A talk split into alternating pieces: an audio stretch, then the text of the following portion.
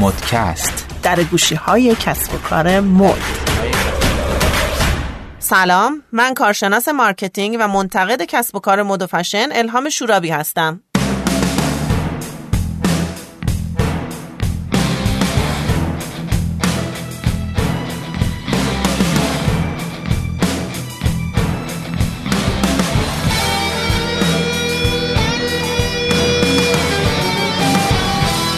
در سری پادکست های مدکست به بررسی کسب و کار مد و فشن در ایران مسائل و موانع خوبها و بدها بهترین ها و متوسط ترین ها رویدادها و مخاطبا و تولیدات و طراحی ها می‌پردازیم. علی هم با منه. بیشتر بشناسیدش. سلام من علی هستم. نقاش عکاس و یه مقداری هم طراح لباس. خب ما تو مدکست قرار نیست چیزی رو آموزش بدیم. قرار نیست راجع به اصول هنر و مباحث فنی صحبت کنیم. فقط قرار به مسائل و مشکلات بپردازیم و نقد کنیم. خوبها رو از بدها تمیز بدیم و راجع بهشون بحث کنیم. از کسب و کار و صنعت حرف بزنیم و از کارآفرینی بگیم و راهکارهای مدیریتی رو کشف کنیم.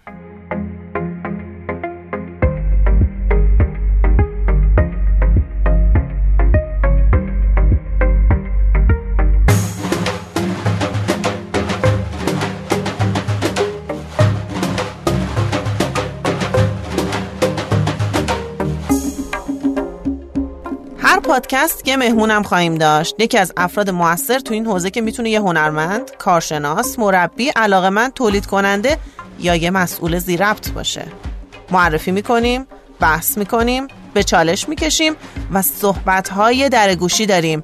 از ناگفتنی ها یا نگفته ها معرفی رویداد، تولید کننده، طراح، مسابقه و نمایشگاه داریم و اونا رو نقد و بررسی می‌کنیم که البته نظر شما هم مهمه. لطفا توی کامنت ها ما رو راهنمایی کنید تا بتونیم پادکست بهتری رو برای شما تهیه کنیم.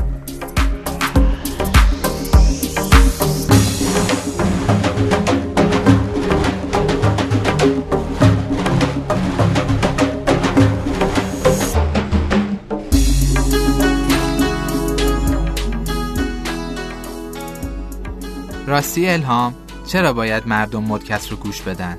اصلا صنعت پوشاک و مد در ایران چه اهمیتی داره؟ آره چطور به من گیر ندادن ها علی؟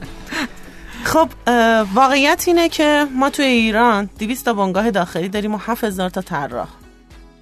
در صورتی که توی دنیا آره داستان خیلی متفاوته. و شاید الان خود تو که یکی از طراحا باشی بگی من یکی از اون 7000 تا طراح هم پس این طرحها داره چی میشه؟ چه اتفاقی براشون میافته؟ ببین 58 میلیون نفر تا تو سال 2014 تو این حوزه داشتن کار می‌کردن. اندازه این بازار انقدر بزرگه که شاید عددش برات جالب باشه. سه هزار میلیارد دلار اندازه بازار فشن تو دنیاست. که یه سری عدد جالبتر می‌خوام بهت بدم. این دو درصد از کل تولید ناخالص جهانیه. و فکر می‌کنم اون چیزی که ما فکر می‌کنیم اهمیتی نداره اینجا اهمیتش خودش نشون میده. عجیب. ببین 621 میلیارد دلار ارزش بازار این بازار توی حوزه پوشاک زنانه. 402 میلیارد دلار مردان. این نشون میده که ما خانم بیشتر لباسامون عوض می‌کنیم و میپوشیم. ولی قسمت جالب ترش اینه 339 میلیارد دلار ارزش بازار لوکس توی این حوزه هست. یعنی یه چیزی تقریبا معادل همون میزانی که مردم میپوشن. و 186 میلیارد دلارش هم ارزش پوشاک بچگونه است. خب چین اولیه توی صادرات پوشاک توی دنیا. هند نفر دوم ایتالیا سوم و ترکیه همین کشوری که بغل خودمونه با اون سطح اقتصادی که می‌شناسیم نفر چهارمه تو صادرات پوشاک. ولی یه چیز جالب بعضیا میگن که خب ما توی ایران مشکل داریم توی نوع پوشاکمون مشکل داریم محدودیت داریم. ولی یه چیز جالب اینه که بقیه توی دنیا اینجوری بهش نگاه نمی‌کنن. ده هزار تا مسلمون میلیونر تو بریتانیا محاسبه شدن. برای این ده هزار تا مسلمون که یه چیزی در حدود 20 میلیارد پوند قدرت خریدشونه نشستن و فکر کردن. چرا؟ چون اینا خریدشون تحت شعاع دینشون بوده. قطعا روی چیزی که میپوشن و حتی روی لوازم آرایششون تاثیر داشته چون بله. دوست ندارن از چیزایی که از موادی که از نشد گرفته از خوک باشه یا الکل داشته باشه استفاده بکنن. و یک عالم استارتاپ اومدن کار می‌کنن توی این حوزه که بتونن این پول خوبی که این بچه مسلمونا تو بریتانیا دارن و ازشون بگیرن. خب ما چی کار کردیم؟ یا آماری توی ایران بهت میدم.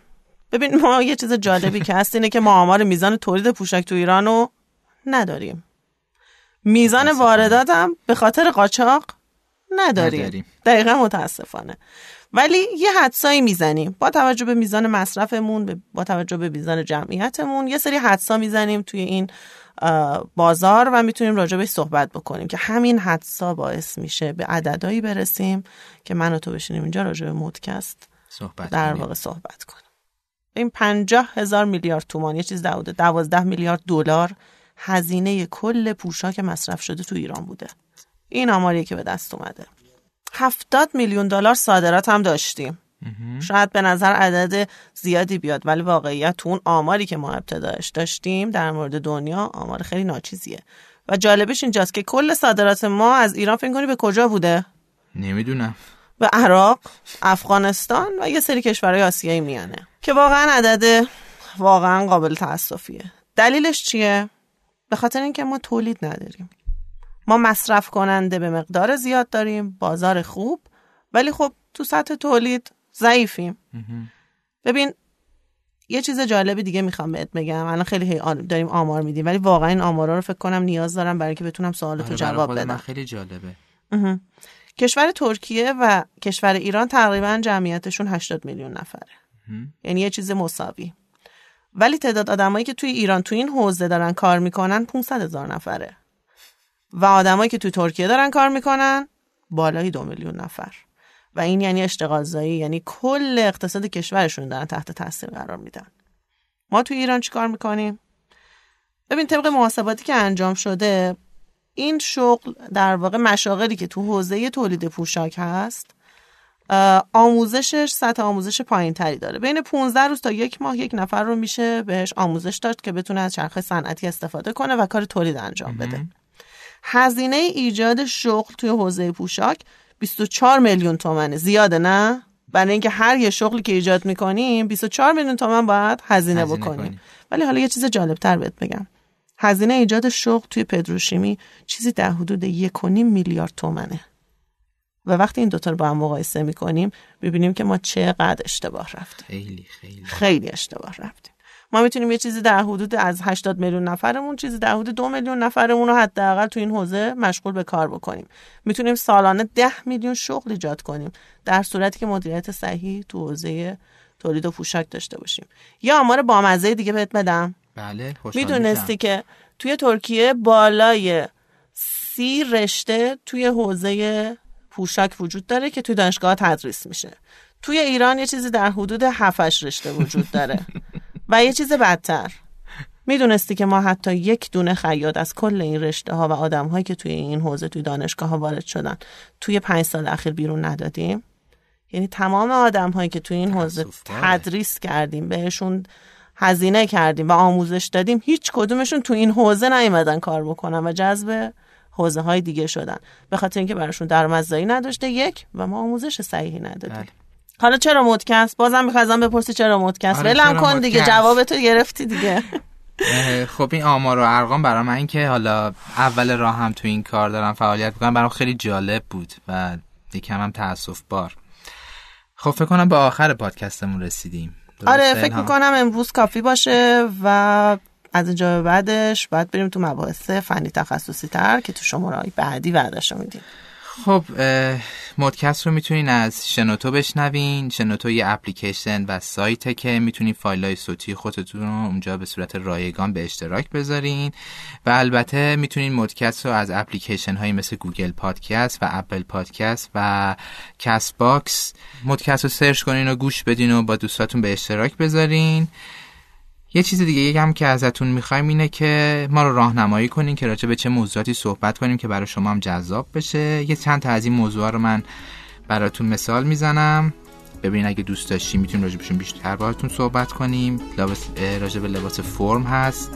برندینگ ایرانی فشن مفهومی و رویدادهای مد و فشن زیرزمینی که تو همین مملکت خودمون داره شکل می‌گیره و هر موضوعی که شما تو کامنت ها شما تو کامنت ها به ما پیشنهاد کنین ما می‌تونیم راجع بهش صحبت کنیم.